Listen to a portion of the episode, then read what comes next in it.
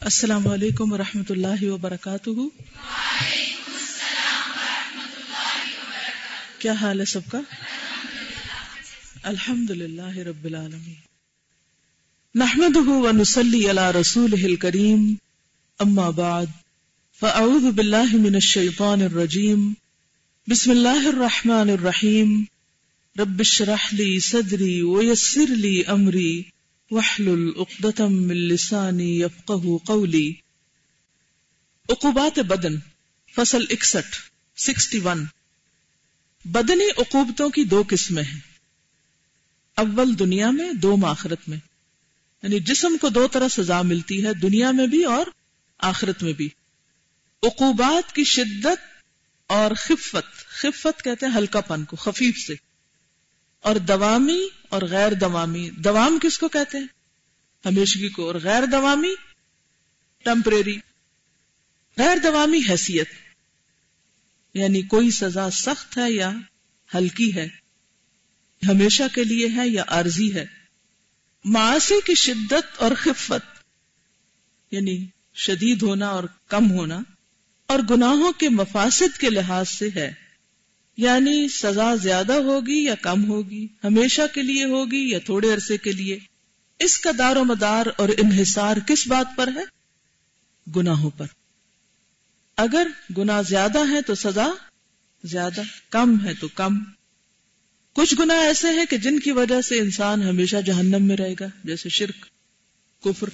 کچھ ایسے گناہ ہیں کہ جو سزا پا کر انسان جہنم سے باہر نکل آئے گا۔ صحیح بخاری میں آپ نے حدیث پڑھی ہوگی کہ ایسے لوگ جب جہنم سے نکالے جائیں گے اور جنت میں بھیجے جائیں گے تو ان کی پیشانیوں پر جلنے کے نشانات ہوں گے۔ اور ان کو کیا کہا جائے گا؟ جہنمی یون تو بات یہ ہے کہ سزا کا انحصار کس پر ہے؟ گناہوں پر۔ دنیا میں بھی آپ دیکھیے کہ جب کوئی مجرم پکڑا جاتا ہے تو ہر مجرم پر ایک ہی دفعہ لاگو ہوتی، ہر ایک پر مختلف۔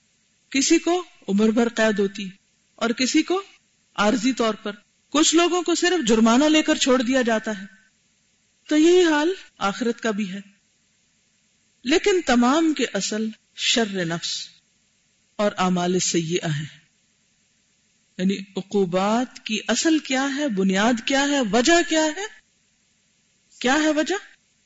شر نفس اور اعمال سیاح نفس اندر ہے انسان کے اور اعمال اس کے جو باہر ظاہر ہوتے ہیں عمومی طور پر۔ اور یہی دو چیزیں ہیں جن میں آ حضرت صلی اللہ علیہ وسلم نے اپنے خطبے میں ہمیشہ پناہ مانگی ہے۔ وہ خطبہ کیا ہے؟ وَنَعُوذُ بِاللَّهِ مِن شُرُورِ أَنفُسِنَا وَمِن سَيِّئَاتِ أَعْمَالِنَا۔ اور ہم اپنے نفسوں کے شر اور اپنے اعمال کی برائیوں سے اللہ کی جناب میں پناہ چاہتے ہیں۔ یعنی اللہ کی پناہ مانگتے ہیں، اللہ کی پناہ میں آتے ہیں، اس کی حفاظت میں دیتے ہیں اپنے آپ کو، کس سے بچنے کے لیے؟ نفس کے شر اور گناہوں کے نتائج سے۔ اعمال سیاح کی اصل شر نفس ہے یعنی برے کام بھی کیوں ہوتے ہیں؟ نفس کے شر کی وجہ سے۔ اس لیے ہم قسم کے شر کی اصل شر نفس ہے۔ شر نفس سے ہی تمام شر پیدا ہوتے ہیں۔ امال سیاح شر نفس کے سمرات اور نتائج ہیں۔ جیسے کیکر کے بیج بوئیں تو کیکر ہی نکلے گا۔ تو جیسا کسی کا نفس ہوگا، ویسے ہی اس کے اعمال ہوں گے۔ علماء نے وہ بن سیاحت اعمال نا کے معنی میں اختلاف کیا ہے۔ انہیں اس کے کئی انٹرپریٹیشن کی ہیں۔ بعض کے نزدیک اس کے معنی ہے کہ ہمارے اعمال میں جو سیاحت ہیں ان سے ہم اللہ تعالی کی جناب میں پناہ چاہتے ہیں۔ یعنی جو جو کام ہم غلط کرتے ہیں، اللہ سے دعا کرتے ہیں کہ وہ ہمیں ان سے محفوظ رکھے، ان سے بچا لے۔ اس معنی کے لحاظ سے نو کی اضافت اپنی جنس کی طرف ہے۔ نو کیا ہے؟ آمال اور من تبیز کے لیے ہے۔ یعنی ہمارے اعمال میں سے جو سیاحت ہیں۔ ٹھیک ہے؟ تبیز کا معنی کیا ہوتا ہے؟ تبیز کا لفظ باز سے نکلا ہے۔ انسان جو کچھ کرتا سارا تو نہیں برا ہوتا۔ برے سے برے انسان سے بھی کچھ تو اچھے کام ہو ہی جاتے ہیں۔ ایسے ہی ہوتا ہے نا۔ اور اچھے سے اچھے انسان سے بھی کچھ نہ کچھ برائیاں ہو جاتی ہیں۔ تو من کا لفظ یہاں کس کے لیے ہے؟ بعض کے لیے۔ کہ ہمارے اعمال میں سے بعض جو برے عمل ہیں، ان سے ہم اللہ تعالیٰ کی پناہ چاہتے ہیں یعنی ان سے بچنے کے لیے اللہ کی مدد چاہتے ہیں۔ بعض علماء کہتے ہیں کہ اس کا معنی یہ ہے کہ سیاحت کی عقوبات یعنی سزائیں، برائیوں کی جو سزا ہے، جو ہمارے حق میں مذرت رسا ہے یعنی نقصان دہ ہیں، ان سے ہم اللہ تعالی کی پناہ چاہتے ہیں۔ یعنی اس کے نتیجے سے ہم بچنے کے لیے اللہ کی مدد چاہتے ہیں۔ دوسرے معنوں میں جیسے معافی چاہتے ہیں۔ اس معنی کے اعتبار سے عبارت یہ ہوگی وہ من اقوبات اعمال نلتی تسو کیا مانا ان عقوبات سے اپنے اعمال کی جو ہمیں تکلیف دیتی ہیں۔ ہم اپنے اعمال کی عقوبات سے جو ہمارے حق میں مضر ہیں، نقصان دہ ہیں، اللہ تعالی کی پناہ چاہتے ہیں۔ کیا سمجھ میں آیا؟ کس چیز کے لیے اللہ کی پناہ چاہتے ہیں، مدد چاہتے ہیں؟ اپنے اعمال میں سے برے اعمال کی جو سزا یا عقوبت یا نتیجہ ہے، اس سے بچنے کے لیے۔ اس قول کی روح سے استعاذہ استعاذہ کس کو کہتے ہیں؟ تعوض کس کو کہتے ہیں؟ جس کو بعض لوگ تعوض پڑھ رہے ہوتے ہیں۔ تعوض تسمیہ اور تعوض پڑھا ہوگا۔ تو استعاذہ بھی اسی سے ہے۔ اللہ کی پناہ طلب کرنا۔ ہما قسم، ہما کس کو کہتے ہیں؟ تمام۔ جی ہما قسم کے شر اور برائیوں سے ہوگا۔ یعنی پناہ کس سے لی جا رہی ہے؟ ہر قسم کے شر سے۔ اور برائیوں سے۔ اور کس کی لی جا رہی ہے؟ اللہ تعالی کی۔ کیونکہ شر نفس اعمال سیاح کو مستلزم ہے۔ کیا مانا؟ شر نفس سے کیا ہوتا ہے؟ برے اعمال لازم ہوتے ہیں۔ جب تک نفس میں شر ہے، جب تک کیا ہوگا؟ عمل میں اس کا اثر ہوگا۔ اور یہ بالکل سادہ سی بات ہے سمجھنے کو۔ اگر کسی کی نیت نیک ہو، تو اس کا عمل بھی نیک ہوگا۔ بعض اوقات ہم غلط کام کر کے کیا کہتے ہیں؟ میری نیت خراب نہیں تھی۔ میری نیت بہت اچھی تھی۔ ہم جب اپنے والد سے کہتے تھے کہ ہماری نیت اچھی تھی تو وہ کہتے تھے، نیت عمل سے ظاہر ہوتی ہے۔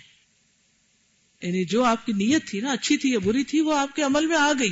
جو آپ کا عمل ہے، وہی آپ کی نیت ہے۔ کیونکہ نیت کی حیثیت کیا جیسے گٹلی کی۔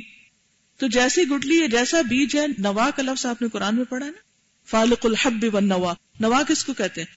گٹلی کو۔ اور نیت کے لیے بھی نون واؤ یا ہی روٹ ہے۔ مادہ ایک ہی ہے۔ تو جیسی گٹلی ہوگی، ویسے ہی درخت نکلے گا کچھ اور نکلے گا؟ ویسے ہی نکلے گا۔ تو اس لیے وہ کہتے ہیں کہ اگر اندر خرابی ہے، تو پھر باہر خیر نہیں ہو سکتی۔ کیونکہ شر نفس اعمال سیاح کو مستلزم ہے یعنی لازم ہے۔ لازم و ملزوم ہے یہ دونوں۔ اور اعمال سیاح یعنی برے اعمال، عقوبات سیاح کو مستلزم ہے تو تین چیزیں ہو گئی نمبر ون، نفس۔ نمبر دو، عمل۔ نمبر تین، جزائے عمل۔ لکھ لیجیے اپنے پاس۔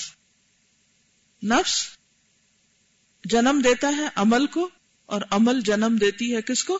جزا کو۔ اگر آپ نے اندر کو سدھار لیا، تو عمل خود بخود اچھے ہو جائیں گے۔ جب عمل اچھے ہوں گے تو نتیجہ خود بخود اچھا ہو جائے گا۔ اور حقیقت یہی ہے کہ جس چیز کا ہم ارادہ کر لیتے ہیں، جس چیز کا ہم اپنے دل میں پکا عہد کر لیتے ہیں کہ یہ کام کر کے چھوڑنا ہے، چاہے اچھا ہو یا برا۔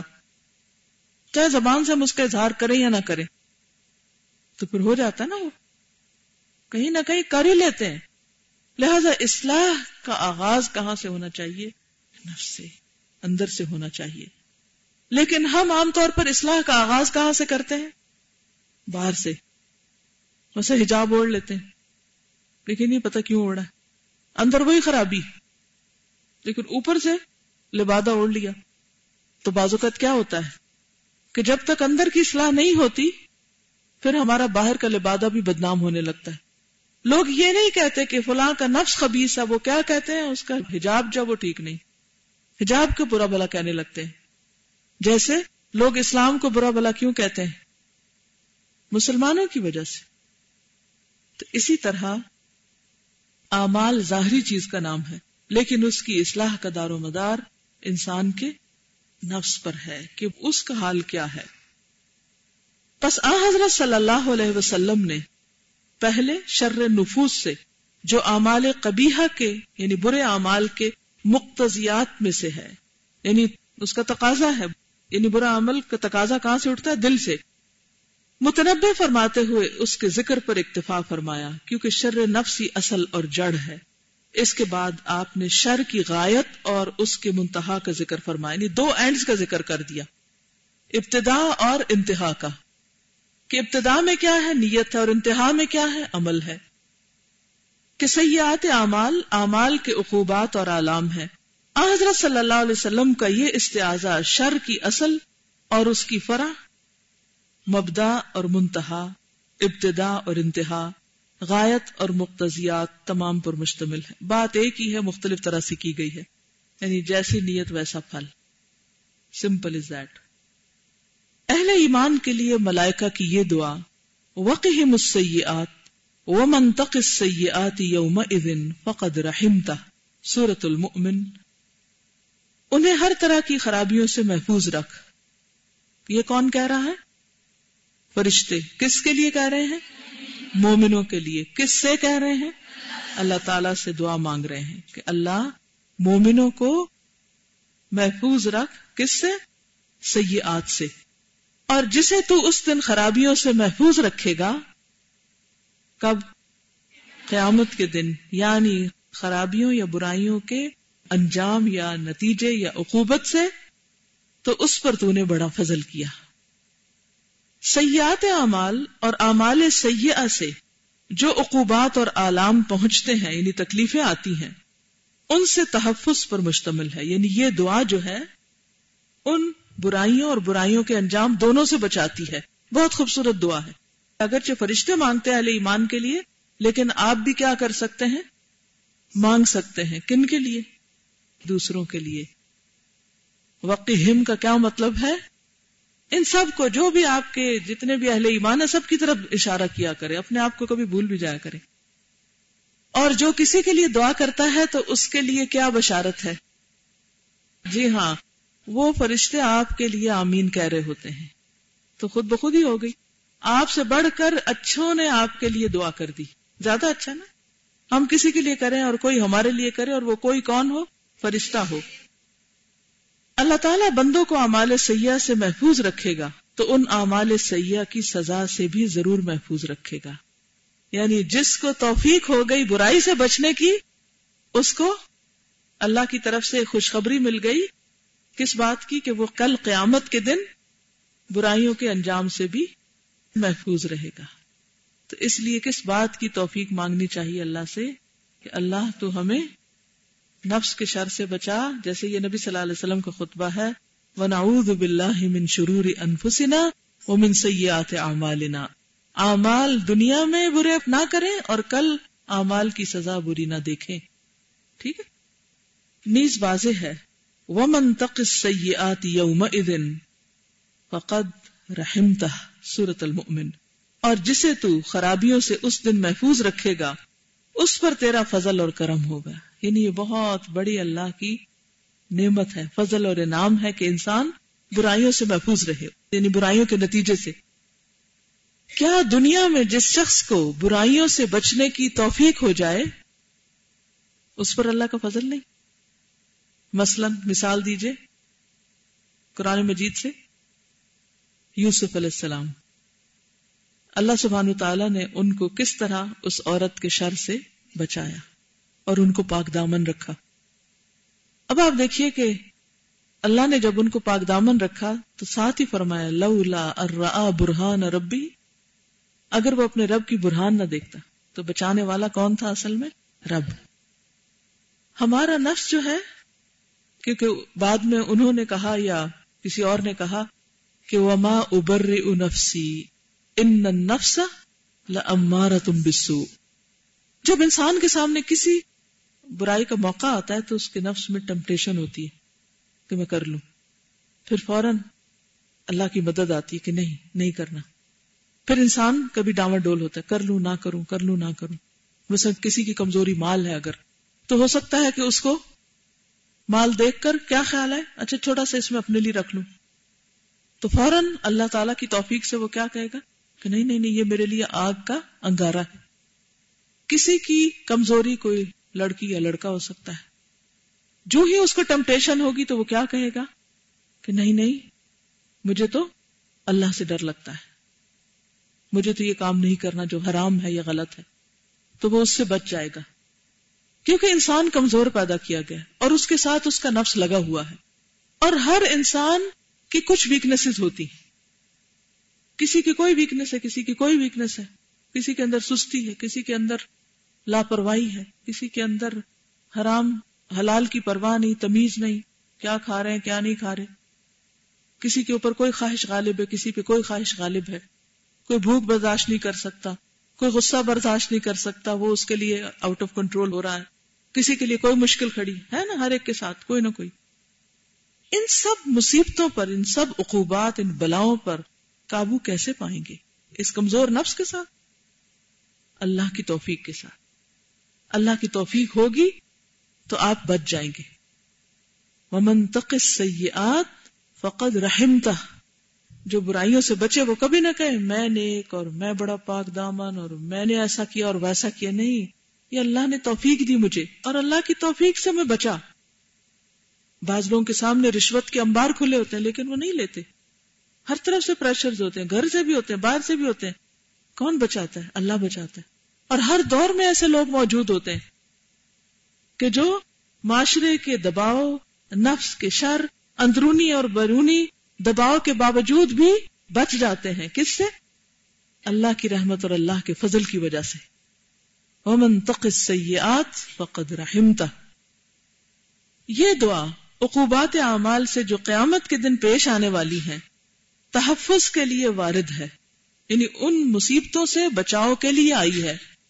بارگاہ الہی میں ملائکہ اور فرشتوں نے اہل ایمان کے لیے جو یہ دعا کی کہ اہل ایمان کو عذاب جہنم، عذاب دوزخ سے بچا، تو اس کے معنی یہی ہے کہ سیاحت کی عقوبت اور سزا سے انہیں بچایا جائے۔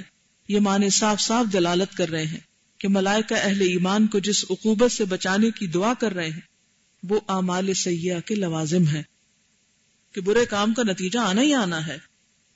ملائکہ کی دعا، رسول اللہ صلی اللہ علیہ وسلم کا استعاذہ اور دعا ایک ہی معنی رکھتے ہیں۔ ٹھیک ہے؟ یعنی ملائکہ دعا مانگتے ہیں اور نبی صلی اللہ علیہ وسلم نے بھی اپنے لیے وہ دعا مانگی ہے۔ آیت میں یوم ازن اس دن کی تخصیص وارد ہے یعنی خاص قیامت کی بات ہے۔ اس سے یہاں سیاحت اعمال کا شر مراد ہے، نہ کہ بین ہی سیاحت اعمال۔ یعنی برے کام نہیں، اعمال کی جزا مراد ہے یہاں۔ یہ اعتراض یہاں وارد نہیں ہوتا، کیونکہ اصل مقصد تو یہی ہے کہ اس دن سیاحت اعمال کے شر سے بچایا جائے، اور یہ چیز بھی تو بین ہی سیاحت ہے۔ کیونکہ اس دن برا کام کرنے کی تو کسی کو فرصت نہیں ہوگی، جو کر رہے ہوں گے وہ بھی پچھتا رہے ہوں گے۔ تو پھر سیاحت اعمال سے مراد یہاں کیا ہے؟ ان کی جزا۔ یہ بھی کہا جا سکتا ہے کہ سیاحت سے بچنے کی دو صورتیں ہیں۔ اول، اللہ تعالیٰ ایسی توفیق عطا فرمائے کہ بندہ سیاحت اور گناہوں سے بچا رہے۔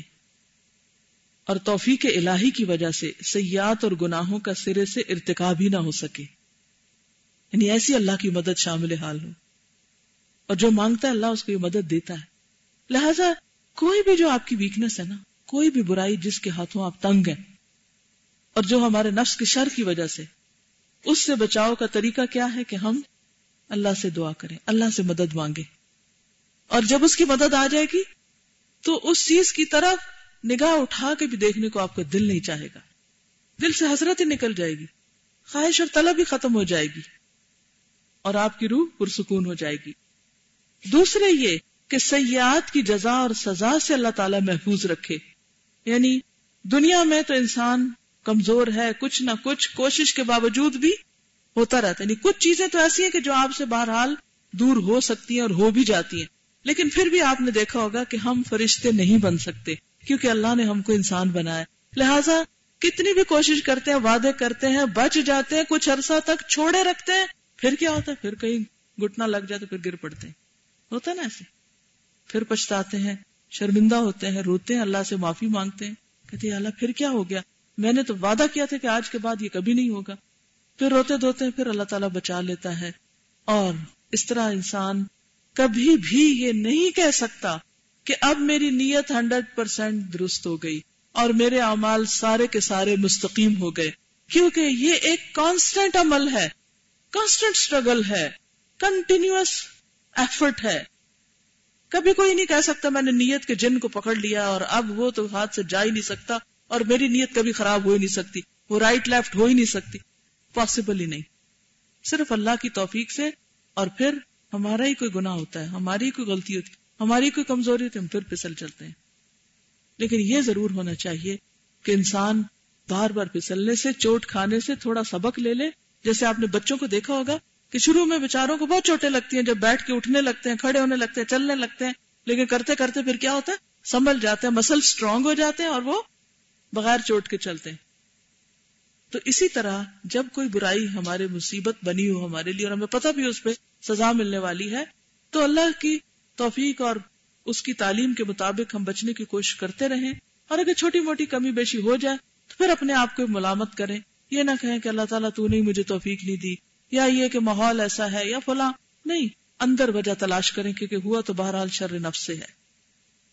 آیت مذکورہ، کون سی مذکورہ کا مطلب ہوتا ہے جس کا پیچھے ذکر ہو چکا ہے؟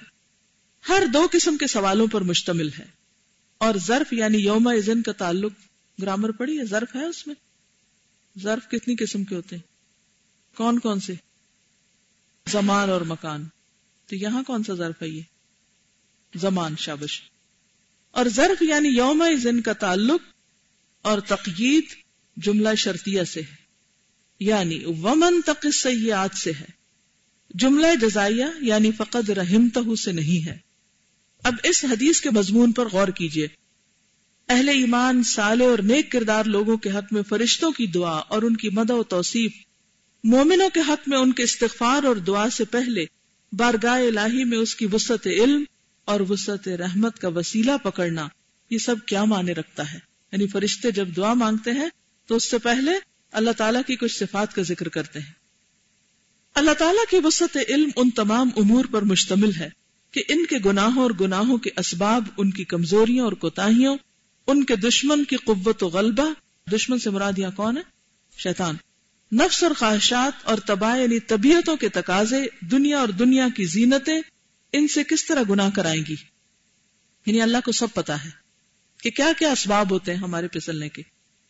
ان تمام امور کا علم اللہ تعالیٰ کو اس وقت سے ہے جب سے انہیں پیدا کیا ہے انسانوں کو۔ اس وقت سے اسے معلوم ہے جب وہ ماں کے پیٹ میں تھے۔